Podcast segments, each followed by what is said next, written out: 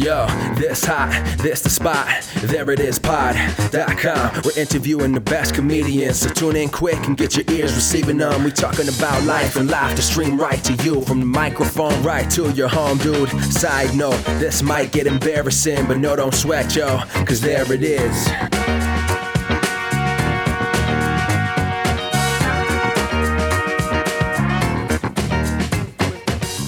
Welcome to the There It Is podcast, a comedy podcast for creators of any variety. I'm your host, Jason Farr. Let's do this. Yes, this is a comedy podcast for creators of any variety. Here's what that means. Primarily, we focus on comedy and creating comedy and how to do that. But if you are an artist or creator of any kind, I think you can still learn from the process that is described by the guests that we have on that are primarily comedians. However, some are musicians, like today's guest is a musician, and we talk about a lot of fun stuff, including touring and things like that. And I think if you're a comedian, you can get a lot from this discussion because we're talking about things that are a shared experience between musicians and comedians. So, good podcast episode to listen to, and if you are not a comedian, you still can gain something from the old episodes and this one. So thank you for listening. Thank you for giving it a try. I want to talk about something that is bugging me right now, something I'm seeing on social media that's really annoying me. No, it is not about Sean Spicer being on the Emmys. Um, I'm torn about that because on the one hand, political figures, even if they're polarizing, being on a comedy show, not a new thing. Smash cut to Nixon on Laugh-In. Suck it to me. I don't know if you get that reference, but nevertheless, I'm still not talking about that particular instance uh, or how annoying Sean Spicer might be. Uh, I'm going to talk about something else, and it's bad Instagram comedy. Maybe you've seen it, maybe you haven't. Here's what I'm talking about when I talk about bad Instagram comedy. I'm not talking about Instagram comedy in general. I'm talking about a specific portion of that comedy world on Instagram that is bad. And it's bad because it's not well constructed. It's not thought out. It's not produced well. It's overproduced uh, in many cases.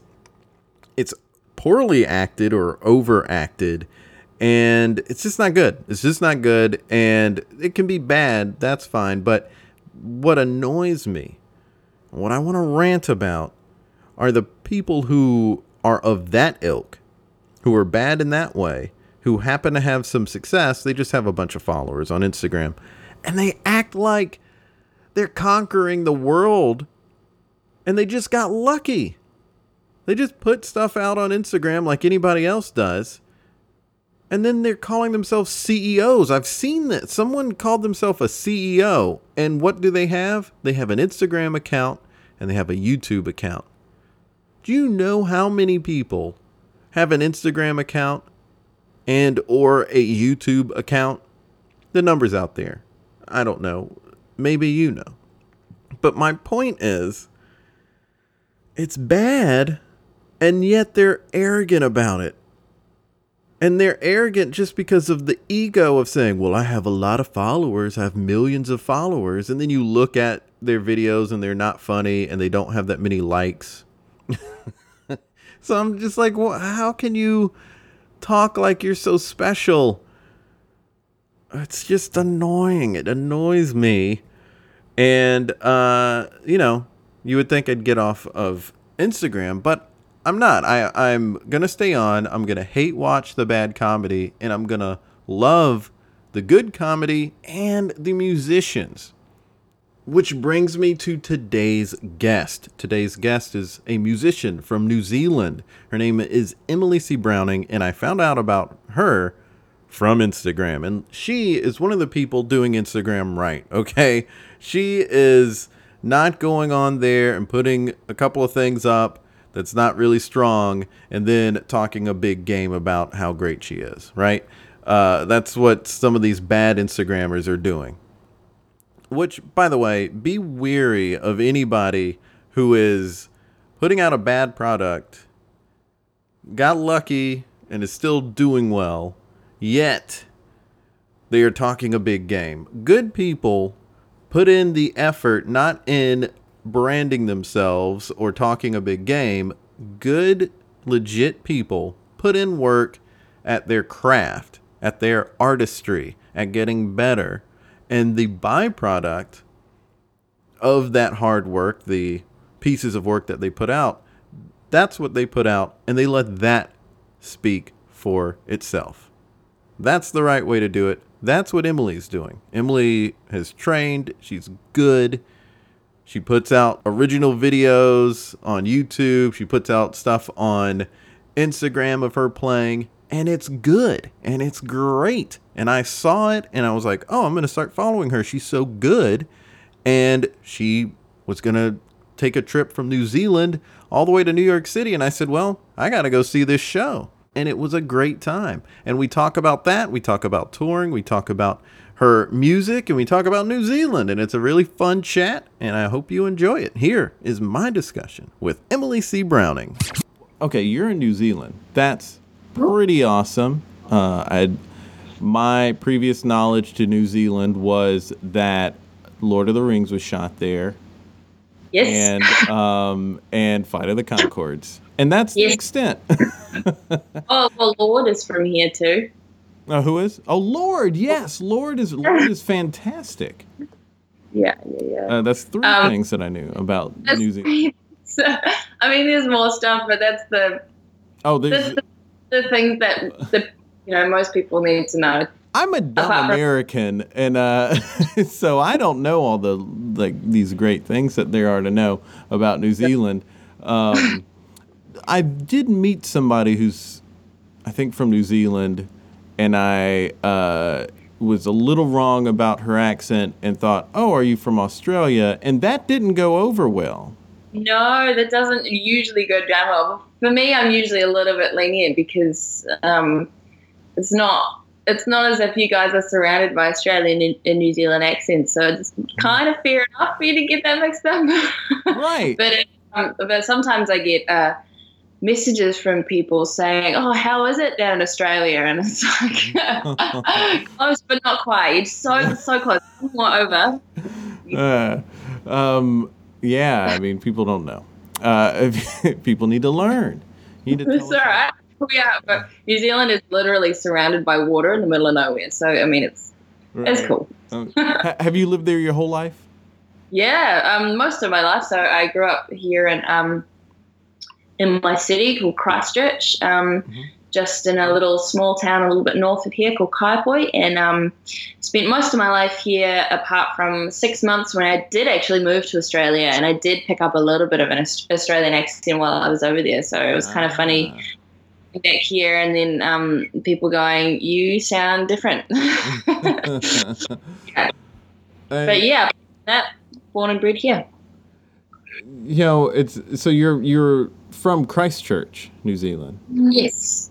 That's yeah. funny to me, only because when I hear Christchurch, I'm from uh, the Bible Belt of South Carolina, so when I hear Christchurch, I assume. You grew up in a church. right, right. I mean, you grew up in a town called Christchurch. Yeah, I mean, you, you can't force the whole of the town to be. Um, right, right. Like, you know, there, there are obviously churches here, but it, it's. Do you know why it's called Christchurch? It's because when it was settled, it was settled by the British, and um, that that's that was their thing at the time. Mm-hmm, mm-hmm, the mm-hmm. region is called Canterbury, which is also a region in in England, and like it's all, most of the place names here are either um, of British descent or of Māori descent, which is Māori is the um, the native uh, native people here in New Zealand. So. Um, When the British settlers came along, they had to kind of um, uh, coexist with the native people here. But when they did build the city of Christchurch, they did make it incredibly British. So, yes. that, that. And you, as you mentioned previously, you're surrounded by water in New Zealand, yes. um, in the middle of nowhere. So, uh-huh. so first though, how long have you been playing music? You're a fantastic jazz guitarist.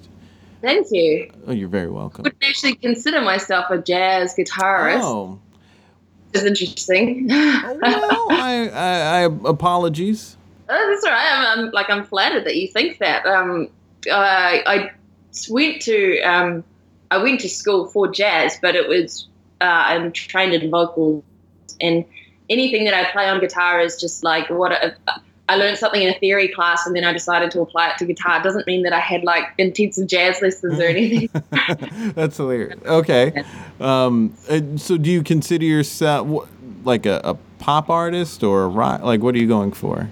Yeah, I, I would I would say that I'm going for pop mostly mm-hmm. because I'm looking to. Um, to be in the popular music stream. So rather than call myself a jazz musician, I would rather say that I am a pop musician um, for the sake of the fact that I like I like pop music and I like very simple four chord songs mm-hmm. and I like um, I like catchy melodies and like really uh, strong driving hooks. Um, and I would like to fit in with the mainstream, and I would like to be on the radio, and I'd like to have, you know, like music videos on whatever the music channels are these days. But, uh, uh-huh. yeah, that's kind of the goal for the future, is to be a pop artist but to incorporate elements of jazz and incorporate elements of maybe soul and blues and um, mm-hmm, mm-hmm. all and of I that. I hear that. Yeah, I definitely hear that you're incorporating elements of soul and blues in your music. And that's one of the things that really struck me about you. I, um, as, as I mentioned to you before, I saw you on Instagram. And I uh, was like, oh, she's really great. And uh, then got to see you perform in New York City when you had a little trip here. And and you were playing a wide variety of stuff. You did a, a Maroon five song. Uh, you did a John Mayer song, which, by the way, you were you had done a couple of covers. And I was like, oh, gosh, I would really love to hear her do a John Mayer song based on like how your playing had gone. And you ended on Neon. Yeah. Uh, and I and I was blown away. Uh, that that this like internal wish came true, but also you did a phenomenal job with it. But there's this, oh yeah, it was so fun, and there were these different styles of music. You you even did a song by Blackstreet. You did No Diggity. You know, like how were, how did you find this music? I mean, like the style of music that you play and and everything. How did some of these songs?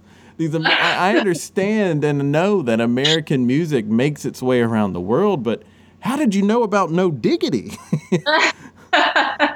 No Diggity is a staple. I, it's like it, it, even here, everyone knows it. But um, really, that's awesome. For yeah, Teddy Riley, sure. That is amazing. R and B is huge here. Hip hop and R and B. No clue. Big thing. Um, uh, so when I was growing up in, in the early two thousands, um, when I was kind of just starting to go to high school and all of that, um, a lot of the stuff on the radio was um, uh, musicians like there was lots of T L C and like Ashanti, J-Lo, um, uh, Destiny's Child. Mm-hmm. All of that kind of R and B was like all over. We we were all over it as a country. We loved it, so we we soaked it up. So um, like I've got a lot of songs in my set that um, that kind of almost pay homage to that time in my life. So I do oh, okay. a, I do a T L C cover and I do a Destiny's mm-hmm. Child cover, and like and Maroon five was tied into that as well with that song "This Love" that was like. Honestly, anytime I play it, every single person knows all the words, and it's oh just yeah. I mean, even people did the uh, "It's all right," like they, the, someone threw that out there because uh, yes. of there's that callback moment. Yeah, yeah. um, and I yeah. tried to do the and No Diggity when you did the well. I tried to do the wow, wow, but no one, no one else was on board with that. Oh, was that you? I think I, I think I picked you out. I think. No, I, I have video of that, and I because that was when you did Neon, And, uh, and then you threw that in there, which is amazing. And I, I was like, I'm the only one that knows the well well in this room. Wow. I was hoping somebody would get involved with that, so thanks for that. Oh, you're very welcome. Thank you for acknowledging my nerdiness and knowing that, but uh, and actually doing that in the show. Mm, not a problem. So that's cool that, like, there's this music that's playing there. Um, I, I mean, I had no clue that, uh, I mean, I guess I could imagine a more recent song, like, you know, a, a Maroon five top forty hit playing somewhere else. Like, I, I get that, but No Diggity being this nineties song, I mean, that's cool that R and B is so big there. Yeah, it is. It's very big. Um, yeah, hip-hop is huge here. There's a kind of a, a subculture that's um, related to, like, Pacifica music as well. So in New Zealand, we have a lot of... Um, a lot of Tongan, a lot of Fijians, um, Samoans, and Māori people as well. And they, um, uh, I think, um, as uh, as far as hip hop and R and B goes, I think there's like a Pacifica community that's adopted that um, that kind of genre of music and changed it up a little bit. So we um, there's there's kind of a new spin on that, and it's kind of um, it's hard to describe. You'd have to you'd have to listen to it. But um, it, there's a lot of New Zealand bands that um that come from that era of um of nineties hip hop that have um, adapted it and turned it into something else and taken elements of reggae and ska music and um like uh, very uh very kind of chill, relaxed, but that same kind of like rap driving uh, um. kind of beat behind it. So um yeah. It, There's a lot of uh, cool music to come out of New Zealand that um, that I've noticed to come from that kind of um, house genre, not house, but you know what I mean, like that. Uh-huh. The roof, the roof is what I'm trying to say. That kind of um, yeah, the bass. Under the umbrella. The umbrella. That's the yeah. word that I'm looking for, not house, because that can be taken as a completely different genre. yeah. House music. Yeah, yeah. Yeah. So um, that's really great that there's all these different influences that you're getting to experience there, and you're incorporating that in your music. And I'm not surprised to hear it, having seen you perform. And I found out about your show because of the Pickup Jazz Instagram account, and yes. uh, deserves some uh, acknowledgement there, because I'd already known about you, and uh, and they popped up in the feed, and I said, oh. Uh, They got Emily on here. What's that? You know, like, why do I have Emily Browning on here? So I went and saw that you had a show coming. I said, well, I got to go to that show.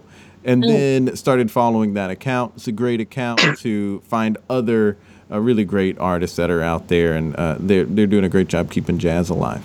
Um, so you were traveling. Uh, was this your first time to America?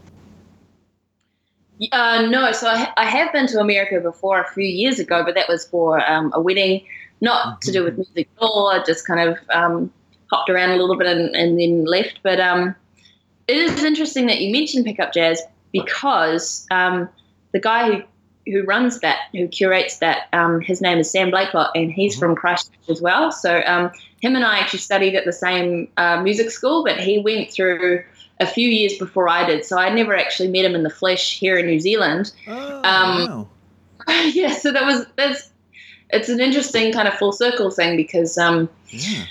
uh, the whole Instagram buzz started because um, I uh, Sam's a songwriter. He writes very cool um, guitar-based songs. Um, mm-hmm. I've seen his stuff. He's good. Yeah, and I, yeah. I covered his tunes once, um, just in a little Instagram clip, and I sent it to him, not really thinking much of it. I was like, oh, hey man, I, I really like this song, I've just made a cover of it, have it, have a look. And he's like, oh, that's so cool, I'm going to share it on the Pickup Jazz page. So this is before I had any real followers. So as soon as he shared that um, on Pickup Jazz, I, I managed to grow my following almost like overnight. It was ridiculous. It was yeah. like – I got to like a thousand followers in a couple of days, and then it just kept uh, like skyrocketing from there. So basically I um, kind of said to myself, well, I've got to ride this wave now.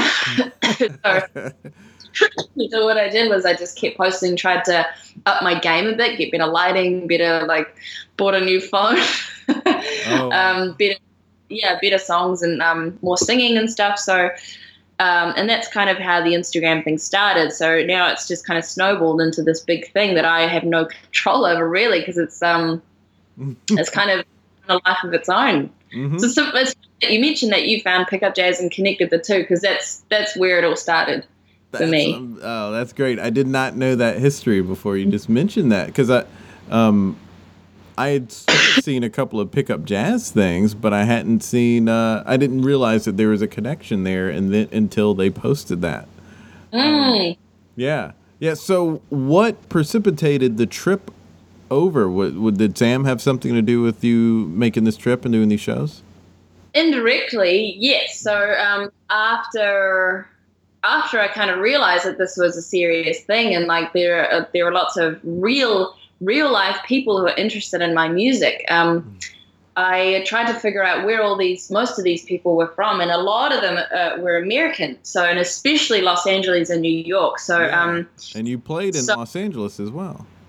Yes, I did. So um, I pretty much said to myself, well, there's so many so many of these followers in America. Um, that want to actually see me play, so why don't I just book a flight? So I booked booked my flight um, to America, and then said, right, now I have to book some shows because I'm committed now. So um, ended up playing four shows in total, two in New York, one in Nashville, and then one in Los Angeles. Grueling tour. I mean, you know, a lot of people, they travel so much, they, they might travel all over the country, but I mean, you have to fly all the way across the world, basically. Yeah. Uh, and then you get here to New York, and then you have to fly across the country that you just flew, flew to. Uh, yeah, yeah, yeah. traveling, yeah, traveling can be pretty grueling. Yeah, I, I actually got really, really sick in the middle of the, um, the whole trip. So um, oh. the, yeah, the first yeah. two New York shows were fine, but um, I was kind of just, because New York is such a like busy place. It's go, go, go, go, go, and you've got to see all these things and meet up with all these people. Yep. So I ended up losing a bit of sleep, and that kind of wore me down, and then I ended up, by the time I got to Nashville, I was um I had the flu and strep throat. So oh my goodness, I didn't know it was that bad. Yeah, it was really it was terrible. So um in Nashville, I still decided that I really wanted to play this show, so I did. So I played the Nashville show, but I had to cut it at um I got four songs in, and I had to say, look, I'm really sorry, I have to um this is this is where I drew the line, but um yeah. luckily I was for other bands, so they could um, pick up the slack a little bit and just start a bit earlier. So um, it was still a lot of fun, and still lots of people showed up and said hello, which was amazing. And, and still, when you have the flu, they understand. They do, yeah, for sure. People were really nice about it, and um, maybe but they, they didn't st- talk to you as closely after the show, though. I don't know. People people keep their distance, which which was really good. Um, but apart from that, they still. They still wanted to chat and say, hey, thanks for coming all this way, which was really lovely, and that made it so worth it for me. So um, yeah. absolutely no regrets. It was still um, an amazing an amazing time. Yeah, it's tough. You know, touring is tough. There are difficult aspects of being a touring artist. A lot of people don't know. I have some friends who who perform, and, and one of them has been on this show before, this podcast before, and I've seen how it is for them to tour, and they're, you know, they're just in a bus, and they're just riding from one mm. place to the next, and And you yeah. really have to learn how to sleep and how to eat, you know. I mean, it's got, there are definitely exciting things about it. I'm not trying to act like, you know, this is, it's all sad. But it has its challenges, uh, particularly when you're going to one country to another and you have this other culture as mm-hmm. well. Uh, the time zone. yeah, the time changes and everything. And then, oh, gosh, your sleep is going to be completely out of whack. So, yeah. And then when you're on the the plane, you're around all these people, so you're getting a bunch of germs, and you go to New York yeah. and you're on these people on the subway, you know. um yeah so I found it wasn't that hard for me, because I, I wasn't doing the tour bus thing with um with lots of gear or anything. um right. I actually managed to borrow guitars everywhere I went, which was lucky for me, because it meant that I didn't have to worry about carrying a guitar everywhere I went and um mm-hmm. purchasing that extra luggage. But um, the biggest thing for me was the time zone differences. So uh, getting from New Zealand to New York was, first of all, a, a twenty-six hour trip, and uh, on top of that I had to um, get used to the new time zone. But um, but what I found during the trip was that I got really good at sleeping on planes. So now I've pride myself on being really good at that. So yeah. That was my saving grace, really. I've heard uh, Ben Gibbard from Death Cab for Cutie talk about uh, having to, like, like bands having to learn how to sleep on the road and how to eat on the mm-hmm. road. And, uh, you know, it's it's a different ball game, essentially. You really have to think about your next destination. So you've got to set your watch to the new time, mm-hmm. eat and sleep according to that time, so that by the time you get there, you've got that little bit extra prep behind you. that's, that's a good tip. And, you know, mm-hmm. comedians have to learn this sort of stuff, too, uh, if they're touring, yeah. especially stand-up comics. They tour so much. They have to mm-hmm. learn about, you know, to think about those sort of things. And, uh, I mean, not everybody is, uh, not every stand-up is on a tour bus going from city to city and state to state. But if you are so lucky as a musician or a stand-up, yeah, that's a really good tip. You got to think about, oh, that place is an hour behind, or we're going to a place that's two hour behind, well, two hours yeah. behind what I'm used to. So, yeah, that's a really good tip of just like already putting that that your your watch behind. Yeah, a little bit extra, but it's not as if I was. Doing, it's not like I was yeah. doing every night of the of the two weeks that I was there. I had plenty of time in between to rest and recover. So, I mean, I I know that a lot of people have it a lot worse than what I did. So, um, mm-hmm. yeah, it was fun. Right. And, of course, like, you know, it's all just the, they're all just aspects of being a musician. Uh-huh. Did you have any sort of fish out of water experience here? You had been to America before, so you'd sort of dipped your toes in it uh, at, to go to a wedding, which must have been exciting and fun, but Did uh, coming here on this trip, were was it just completely different than what you were used to, culturally speaking? Um, no, because uh, do you know what's interesting? When when we grow up as um, New Zealanders in Australia, um, we are surrounded by um, American culture and entertainment growing up. So all the movies that we see that come through the cinemas, all the all the music that comes out, and all the um, the language and the culture and the uh, yeah, so the entertainment business spreads all over the world. So um, mm-hmm. Mm-hmm. yeah, I'm pretty pretty used to most things, but the, I guess there were a few little things that I did notice when I was over there, especially words that I would say that most people here would would understand what I mean, but over there, no one they go what what do you what, what, what? Like, um, for example, apparently saying "I reckon" is um, is a southern a southern thing. Very southern, yeah, southern American southern thing. People say, "I, I reckon I'll go to the grocery store later." You know, yeah, yeah. It was so normal here. It's just, it's not even. No one thinks twice about it. So, um, so I, I, I would say that there, and people go, "Oh, you're so cute. You're so southern." Wait, they say "I reckon" all the time in New Zealand? Yeah, I reckon, like, what? oh, I reckon it's going to rain today, you know? like. Oh, that's funny. There's yeah. a, a band out of Nashville, Adam Craig. He's a, a country artist. Uh, my buddy, one of my best friends, performs with him. He's a bass player by the oh. name of Jim Hendrix. True story. And, oh. um, yeah, and they have a song called I Reckon. Oh, really? So, uh, yeah, you know, so it's like very southern thing here, but yeah, you get out. If I, I'm walking around in Brooklyn, if I would say like, I reckon I'm gonna go uh, to the bodega, then people would be like, well, what are you talking about? I understood one word you said, and it was bodega. That, like, I had to kind of like maybe stifle that a little bit while I was there, just to not get the um. Sorry, what? Yeah, no, that's fun. Uh, you did a lot. We mentioned you did a lot of covers. Um. And uh, it's so cool that you did all those co- covers. I'm fascinated by how a musician can both stay true to the original song, but also make it their own. Um, and I, I do improv. I do improv comedy, so I think it's because of the correlation for me uh, of uh, that both improv and doing covers as a musician involve taking someone else's idea and elevating it while exemplifying who you are as an artist. I mean, it's like I said, you're doing someone else's work justice, and you're also making it your own. Um, mm. I, and I like that. So how do you get to a place as an artist where you can express yourself in someone else's work? Mm.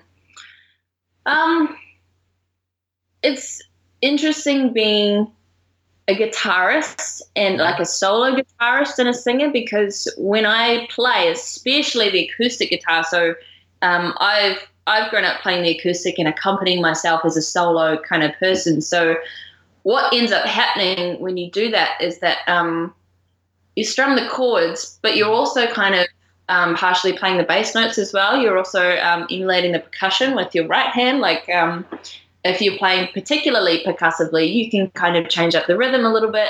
Um, I find that I have these um, two or three really like set rhythms like in in my stylistic being that just end up coming out no matter how hard I try to not sound like that. Do you know what I mean? So I'll, I'll play a song that, um, say, let's say there's a pop song that's played really straight. I, I can't help but put a little swing on it or put a little rhythmic thing into it. And um, if someone were to sit down and transcribe exactly what I do, there'll, there'll be a certain rhythm that they'll write out and go, this is what you play all the time. And I'll go, I'm so sorry. I'm sorry to get sick of it. It's just it's just who I am. It's just how I play. But um, yeah, so it's probably a part of a part of that. So try to incorporate all the different instruments. Like um, uh, so when I did play that This Love cover, there's mm-hmm. the bass line that goes da da da ba da da da da. So there's that while mm-hmm. doing the comping chords. Da, da, da, ba, Mm-hmm. You've got to um, comp as well as um, play the bass line and put a little rhythmic thing onto it. So that's the fact that I'm trying to do all three things at once. I'm really trying hard to multitask. Somehow manages to put a different sound on the whole thing. So um, when I play all that by myself, it ends up sounding way different than the original anyway, because I can't really help it.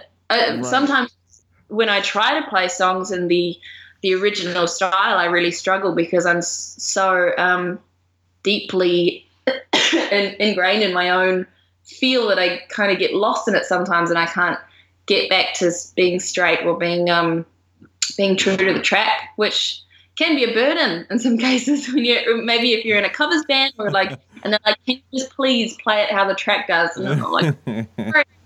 So yeah, it's an interesting dynamic. Really, it's a mark of being your own artist too, though. You know, I mean, that's I guess that's a good problem to have.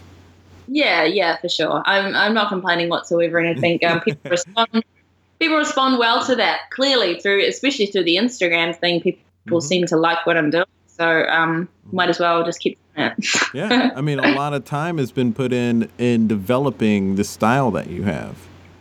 Yeah, I've been doing this for a long time.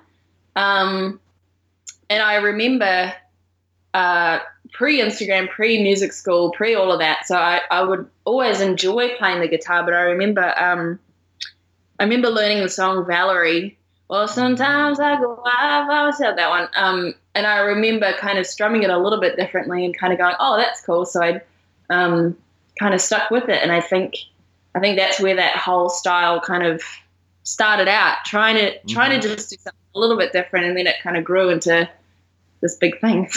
yeah, yeah, yeah. Um, you mentioned earlier that you didn't travel with an instrument, uh, which is, I think, even something Chuck Berry did. Like he would buy a guitar for his tour or something like that, and it was also a tax write-off. I think he said something to that effect. It was in that Hail, Hail, Rock and Roll documentary, and I saw that ten years ago. So I could be a little wrong on those details, but it threw out some mention of, of something to that effect.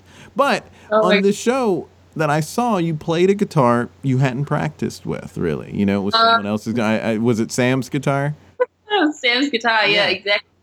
I had to get used to it really quickly on the stage. Right, right. And that's one of the things I'm wondering about here because... You know, I'm sure there's somebody out there who's saying, well, one guitar, another guitar, you know, songs are the same. Doesn't matter. It's all a guitar.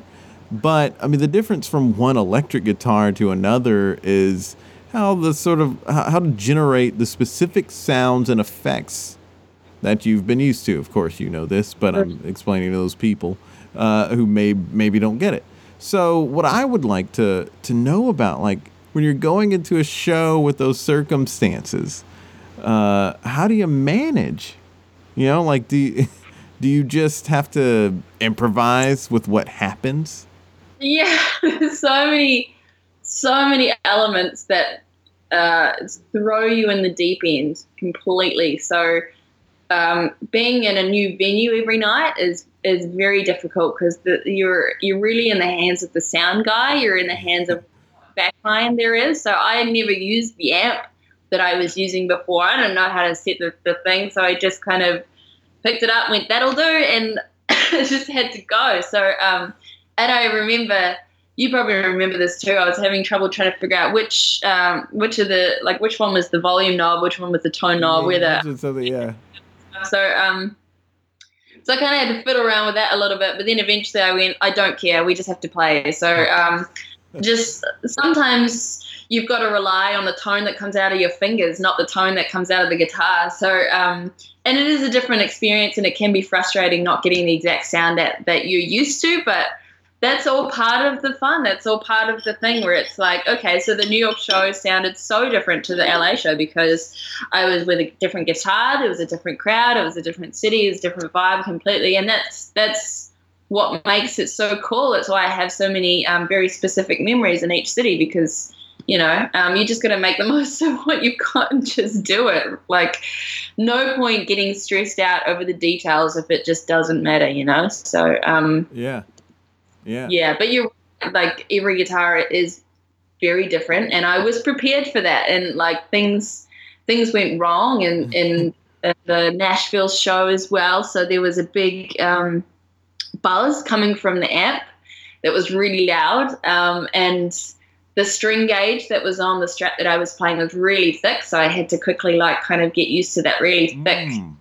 strings and yeah. play the guitar differently. But um, yeah, which yeah. a lot of people, if they're not guitarists, they don't realize, like, the different size strings. Mm-hmm. So there's different strings, different body shape, different tone, different, like, amounts of, like, grit. So some guitars are really grittier than others. Some are Uh, twangier, some are brighter, some are duller. So um, you really just—it's a mixed bag.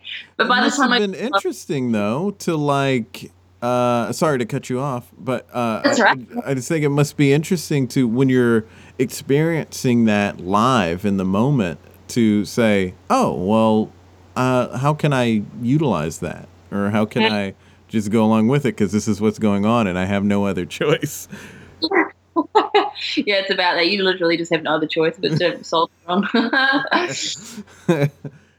Incredible. I, I, you were so fun to watch, and uh, you know, you, you had a couple of moments where you said like, "Oh, I'm sorry, I'm just, you know, I've never practiced this with this guitar before," and we were all like, "Hey, you're doing great," you know, like it's fine by us.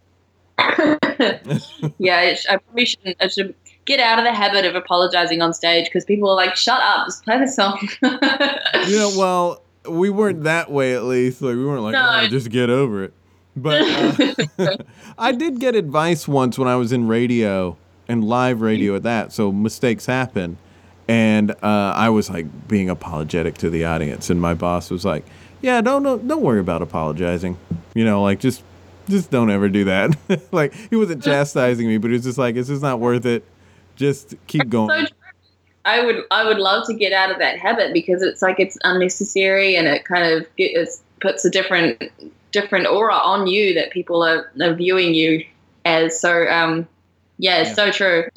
Yeah, and it's it it is what it is. And if you just keep trucking through, a lot of people won't notice it, and then a lot of people who notice it will think it was intentional. You know, in some cases, yeah. So they're just like, "Oh, wow, you know, like, this is great." Like, either way, they're just enjoying it. So, you know, like, shed, shedding that, for live performers, shedding that apologetic, "Oh, I'm sorry, this is not going well," is the best thing for your performance. Just uh, mm-hmm. really embracing the moment is the best thing you can do.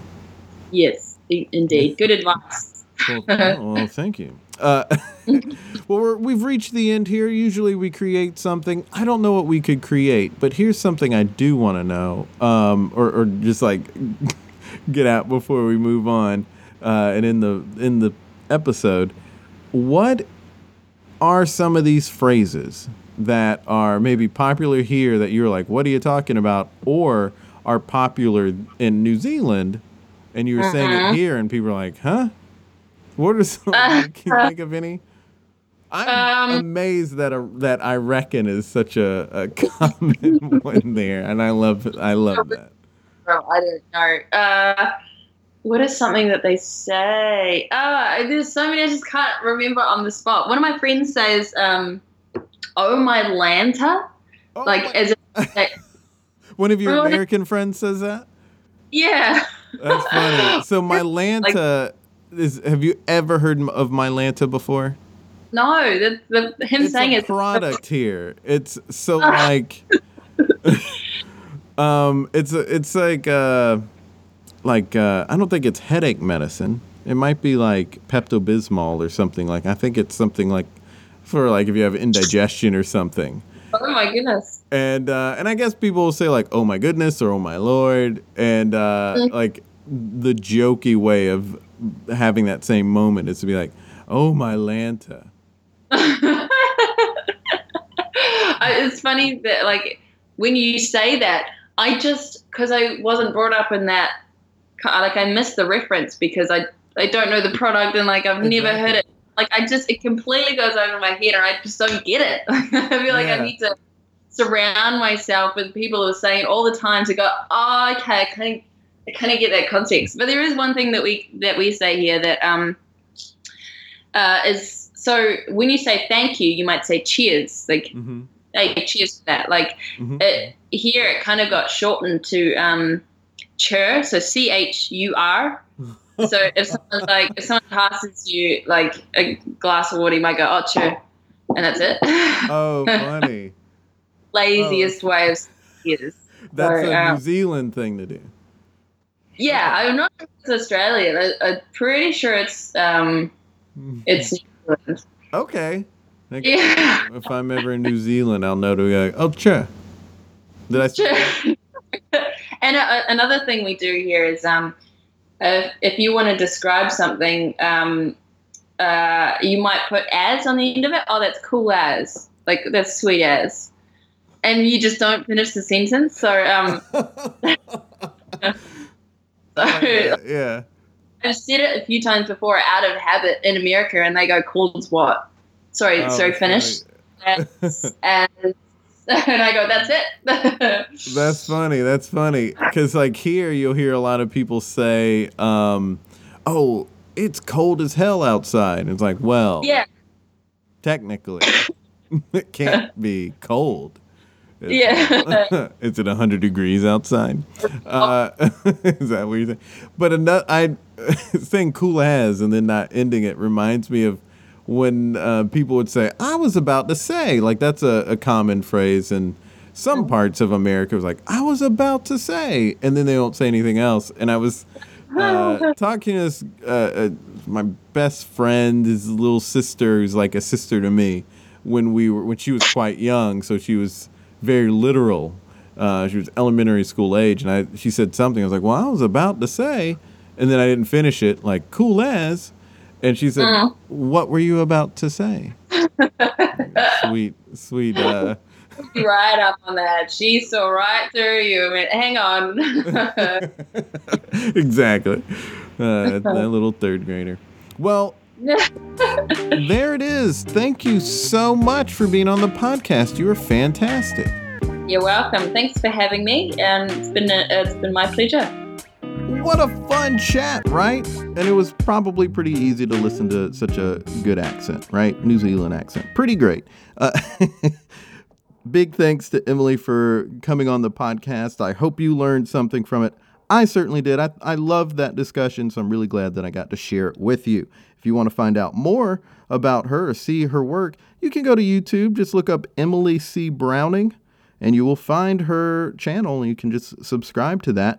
Also, I mentioned I saw her on Instagram, Emily C. Browning. Uh, if you go to Facebook or Twitter and you search for emily dot c dot browning, you will find her. So go to both and uh, like her page, follow her page.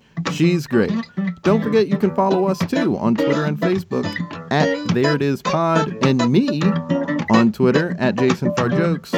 and me on Instagram at Jason Farr Picks. Well, folks, until next time, be good to each other. The music for the theme song was created by Neil Brooks. The rap was written and performed by Nick Acevedo. The logo for There It Is was created by Jeff Prater. The There It Is podcast is produced by Jason Farr.